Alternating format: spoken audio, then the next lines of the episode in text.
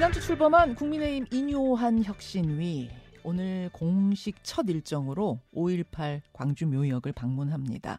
주말 사이에도 많은 화제 행보들을 이어갔는데요. 1호 혁신안으로 대사면을 제안했습니다. 이준석 전 대표, 홍준표 대구시장, 김재원 최고위원에 대한 당내 징계를 해제하자 이런 안건인데요. 오늘 당 지도부에 공식 건의한다고 하죠. 그런데 공식 건의도 하기 전에 당사자들의 거센 반발이 있어서 이게 어떻게 결정이 될지 모르겠습니다. 자, 잠시 후 이 건의를 받아들게 될 지도부 직접 만나보겠습니다. 국민의힘 김병민 최고위원 어서 오십시오. 예, 안녕하세요. 반갑습니다. 반갑습니다. 당내 연한 얘기하기 전에 어, 어제 있었던 이태원 참사 추모식 얘기부터 좀 해봐야겠어요. 예. 김병민 최고위원은 현장 가셨더라고요. 예, 어제 참석을 하고 왔습니다. 최고위원 중에는 김병민 최고, 김혜지 최고가 예, 가셨고 둘이 갔습니다. 인요한 혁신위원장 가셨고 또 당일은 유이동 정책위 의장, 어. 이만희 사무총장이 함께 갔죠. 예. 잘 가셨어요. 잘 아, 가셨어요. 예, 다녀와야 되는 자리라고 생각합니다. 근데 이제 대통령은 참석하지 않으셨고 예. 또 여당 당대표 원내대표는 애초에 가는 걸로 전 알고 있었는데 두 분 안 가셨더라고요. 네, 오늘 이제 국회에서 하는 행사에 참여를 하는 거로 알고 있고요. 음, 왜안 가셨어요? 아, 물론 김기현 어, 대표나 우리 당의 지도부도 함께 참여하면 가장 좋았겠습니다마는 여러 정치권이 얽혀서 다시금 어, 12구 참사가 과거로 어, 그 무거웠던 정쟁의 늪으로 빠져드는 건 아닌지에 대한 우려도 있는 만큼 또 두 번 다시 이런 일이 일어나지 않았으면 좋겠다는 개인적인 생각을 갖고 있고 어, 국민의힘도 대표 원내대표는 참석하지 않았지만 뭐 인요한 혁신위원장 등 여러 사람들이 참여하면서 그 위로와 추도의 추모의 마음을 함께 건넨 만큼 어, 두번 다시 이런 일이 발생하지 않기 위한 재발 방지 대책을 수립하는 데 최선을 다하겠다는 말씀을 드리겠습니다. 음, 그러니까 정치 집회의 성격을 너무 띈 것 같아서 대통령도 여당 대표도 가기가 좀 어려웠다 뭐 이렇게 되는 건가요?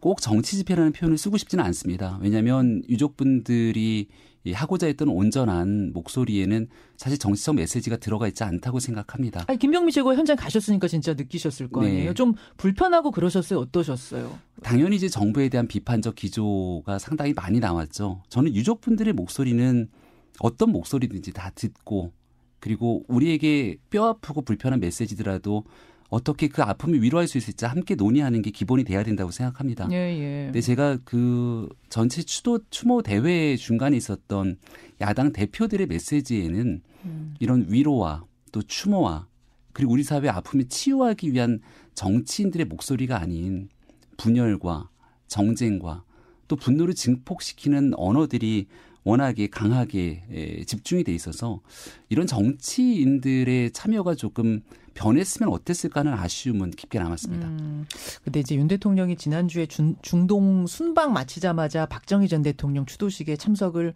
했죠.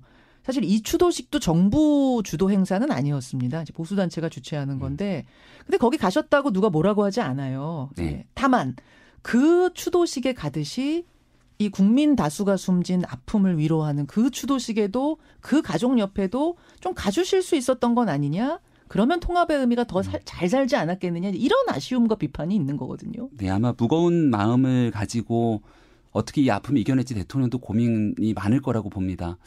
어제 인요한 혁신위원장이 참여를 했는데 예. 아마 오늘 기사에도 많이 나왔습니다만 여러 좀 불미스러운 일들이 있었다 이런 얘기들이 있습니다. 어떤 일들이 있었어요? 현장에서 고성이 난무하고 어. 또 김예지 의원을 비롯한 음. 우리 혁신위원 중에는 이 또 굉장히 좀 거동이 불편한 혁신위원도 있는데 음. 여기서 조금 불미스러운 상황들이 발생했던 일들이 있었거든요. 약간 밀치고. 물리적인 충돌들이 네. 있었어요. 이제 아. 대통령이 참석하는 행사가 되게 되는 순간 사실상 경호가 아주 상당히 강화될 수밖에 없습니다. 음. 그러면 현장에서는 시민 추모 대회이기 때문에 엄청나게 많은 분들이 오셨는데 음. 여기 이제 유족분들의 목소리와는 달리 굉장히 거친 언어로 어, 정치권을 몰아세우는 시민들의 목소리도 있습니다.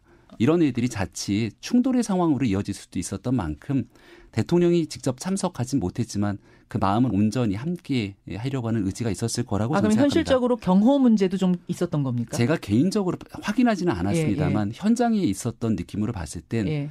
어, 시민들이 함께 모여 있는 시민 추모 대회이기 때문에 아마 대통령의 참석에 대한 현실적 어려움도 있지 않았을까라고 생각해 봅니다.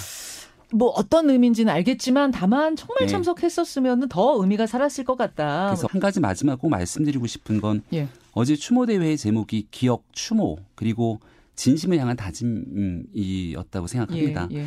그래서 그 진실 규명이 좀 잘 됐으면 좋겠다. 음. 책임 회피하지 말아라 이런 목소리가 주로 일었는데요. 네. 이게 좀 정리가 돼야 그 다음 단계로 넘어간다는 것 아닙니까? 음, 음. 여기 대해서 함께 시민들과 또 유족들과 같이 하기 위한 마음들도 여전히 국민의힘이 있다는 점을 예, 거듭 말씀드립니다. 예, 혁신위 얘기로 좀 넘어가 보겠습니다.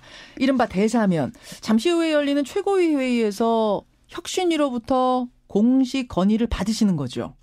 어, 아직 얘기는 못 들었는데요. 저도 뉴스를 통해 접해서 근데 궁금한 거 혁신위가 오늘 저 호남으로 향한다는 얘기들도 있어서 예, 예. 네 일단 뉴스를 통해서 접했습니다. 예. 공식 건의 한답니다. 아마 아, 호남으로 그렇군요. 뭐 혁신위는 가더라도 안건은 올라오는 게 아닌가 싶은데요. 네. 자, 결론부터 질문드립니다.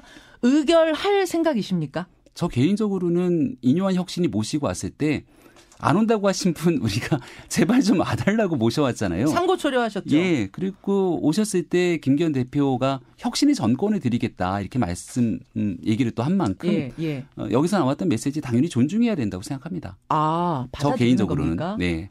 그리고 최고위원들은 어떻게 생각할지 모르겠습니다만 예. 아마 전체적인 분위기 비슷할 겁니다. 예. 아, 전권 주겠다고 한 만큼 이 1호 안건을 밀어내는 일은 없을 것이다. 그럴 거라고 저는 생각합니다. 예. 처음 이 대사면이라는 안건, 그러니까 건의 들으셨을 때 개인적으로 느낌은 어떠셨어요? 어, 혁신위원회 처음 출발했을, 출범했을 때 어, 여러 세간의 우려들이 많았잖아요. 예. 정말 혁신 잘할 수 있을 거냐, 음. 아니면 뭐 민주당이나 야당에서는 굉장히 좀 모욕적인 언어들까지 써가면서 인유한 위원장에 대한 혁신일을 평가절하했는데, 어 컨텐츠 저는 그래서 1억 혁신안이 뭘지에 대한 컨텐츠를 좀 어, 기대해 달라 이렇게 음. 계속 얘기를 했거든요. 네, 네. 그렇게 언급하면서도 1호 혁신안이 잘 나와야 될 텐데 걱정이 있었는데 이 내용이 나온 걸 보니까 아, 이뇨한 위원장이 참 잘하겠구나라는 생각이 저는 제일 먼저 들었습니다. 어, 그 얘기는 뭐 신선하다?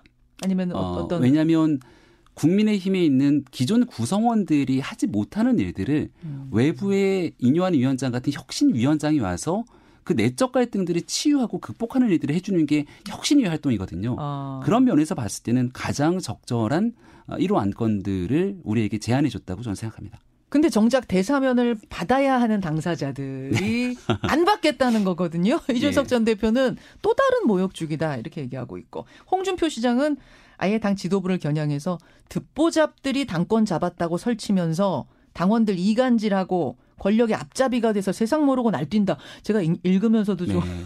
너무 거칠어서 읽기가 불편할 정도인데 네. 어떻게 생각하세요? 뭐 대한민국 국민들이 다 듣고 있는 상황에서 정치인의 발언은 좀 신중해야 되지 않나 생각하는데 두 분의 표현을 보니까 그 두 분에 대해서 또 굉장히 감정이 좋지 않는 당원분들도 아주 아주 많아요. 아. 그러니까 이런 내용들이 결국은 당내에서 극한 갈등으로 이어져 왔기 때문에 더더군다나 풀기 어려운 숙제였구나 이런 생각이 다시 한번 들었고 음. 하지만 그럼에도 불구하고 국민들께서는 저도 현장에 나가면 제일 많이 듣는 얘기가 제발 좀 그만 싸워라는 얘기거든요. 예, 예. 그러니까 여당과 야당도 싸우지 말아야 되지만 우리 내부로부터의 통합이 될 때 그다음 국민 통합이 이루어지지 않겠습니까? 예. 그래서 어, 인요한 위원장을 비롯한 국민의힘이 거듭된 갈등에도 불구하고 계속되는 화합과 통합에 손을 내밀게 된다면 그 내미는 손을 계속해서 뿌리칠 수 있겠는가? 어. 국민적 여론이 결국은 정치인의 판단을 에, 규정할 수 있을 거라고 생각합니다. 아, 그럼 이번에 거부하더라도 또 손 내밀고 또 손 내밀고 이래야 된다고 생각하세요? 인요한 위원장이 만나겠다, 예. 이야기를 듣겠다고 하지 않습니까? 예. 사실 지금 현재 국민의힘 내적으로는 서로 간의 이야기를 나누고 듣자고 해도 음. 이미 갈등이 좀 깊은 상황에서 그게 쉽지가 않은데 이뇨한 위원장이 외부에서 당을 통합하고 혁신하겠다고 와서 함께 이야기를 듣겠다고 하는데 네. 그걸 계속해서 거부하기는 쉽지 않을 거라 봅니다. 계속 손 내밀 거고 아마 계속 뿌리치기 어려울 거다 이런 말씀. 근데 홍준표 시장의 글을 네. 잘 보면은 이게 의미심장해요. 어, 김기현 대표를 향해서 영남 방구석 사선 분수 모르고 날뛴다 이런 표현도 썼고 네. 또 나는 내년 총선 후에 새로운 세력과 함께 다시 시작하면 된다.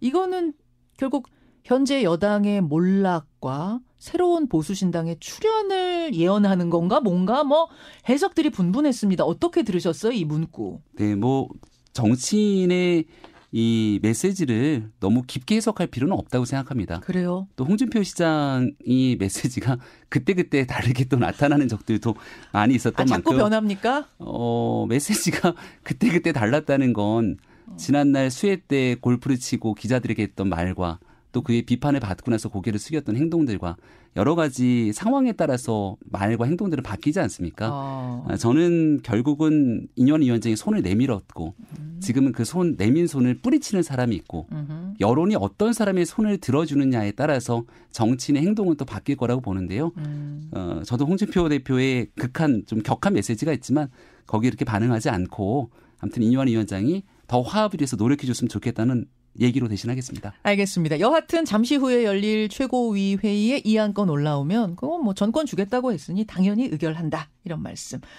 김병민 최고위원 만나고 있습니다. 그런가 하면 이뉴한 위원장이 던진 두 번째 화두는 어 더 좀 뭐랄까 더 좀 컸어요. 영남 스타 중진들의 험지 출마론. 이거는 TV 인터뷰에 나가서 한 얘기인데 TK, PK 의원들 가운데 스타들은 서울이나 험지로 나왔으면 한다. 주호영도, 김기현도 스타다. 아, 이름까지 콕 집어서 서울로 올라오시라고. 야, 이건 어떻게 들으셨어요? 이 아이디어는 어떻게 생각하세요? 어, 사실은 이제 지난날 하태경 의원의 서울 출마 선언 이후로 수도권 출마 선언 이후로 이런 얘기가 꽤 많이 나오지 않았습니까? 예. 인요한 위원장이니까 할 수 있는 얘기겠죠. 음. 그러니까 당내에서는 이런 얘기를 하게 되면 누가 누구에게 뭐 가라 말아라 이런 얘기를 하냐 이렇게 비판이 나올 수 있는데 네. 어, 저는 인요한 위원장이 정치를 좀 잘한다고 생각을 하는 게요. 어.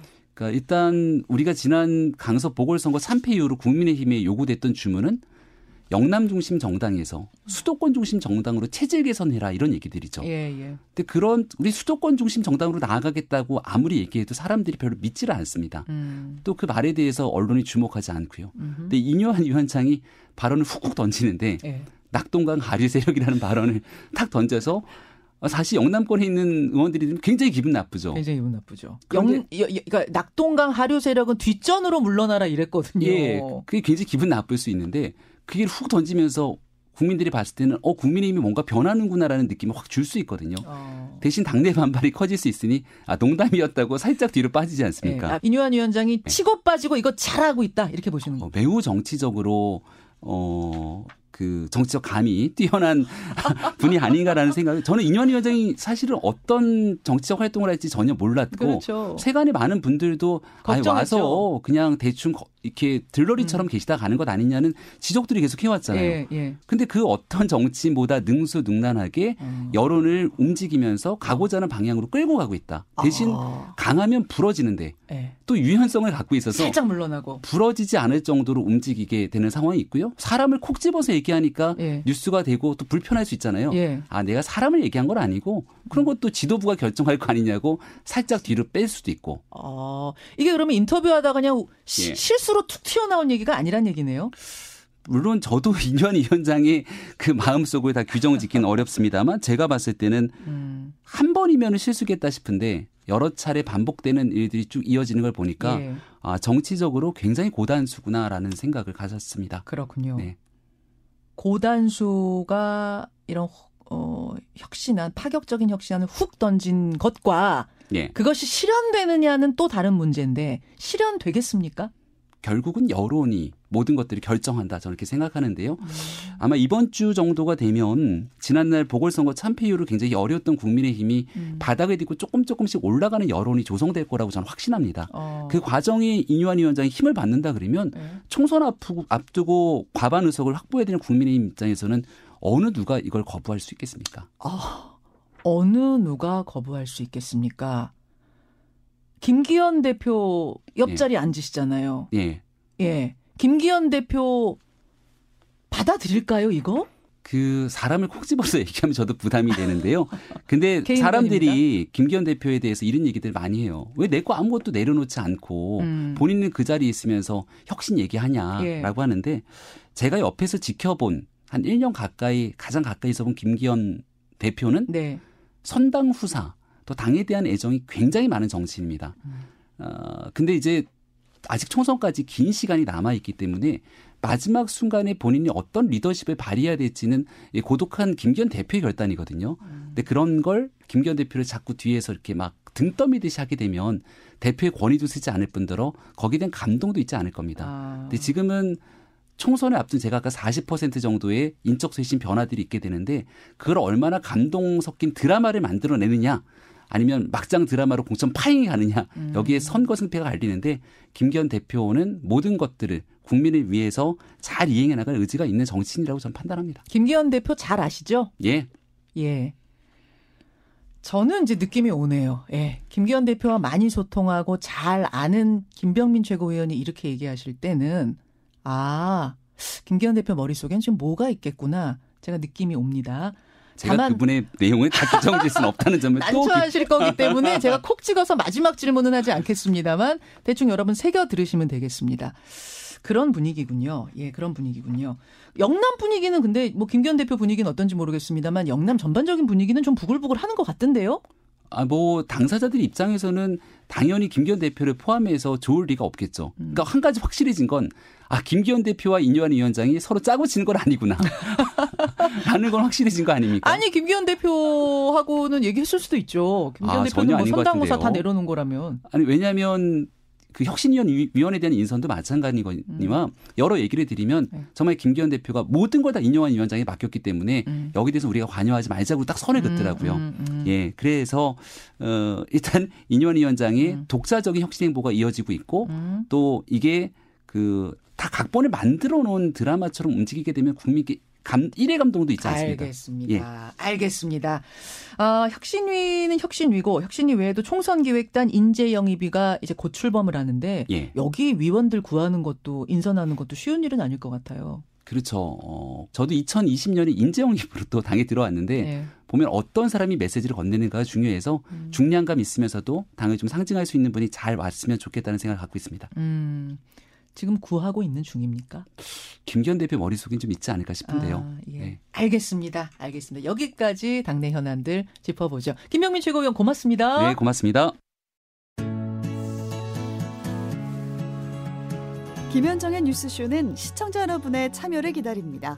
구독과 좋아요, 댓글 잊지 않으셨죠? 알림 설정을 해두시면 평일 아침 7시 20분 실시간 라이브도 참여하실 수 있습니다.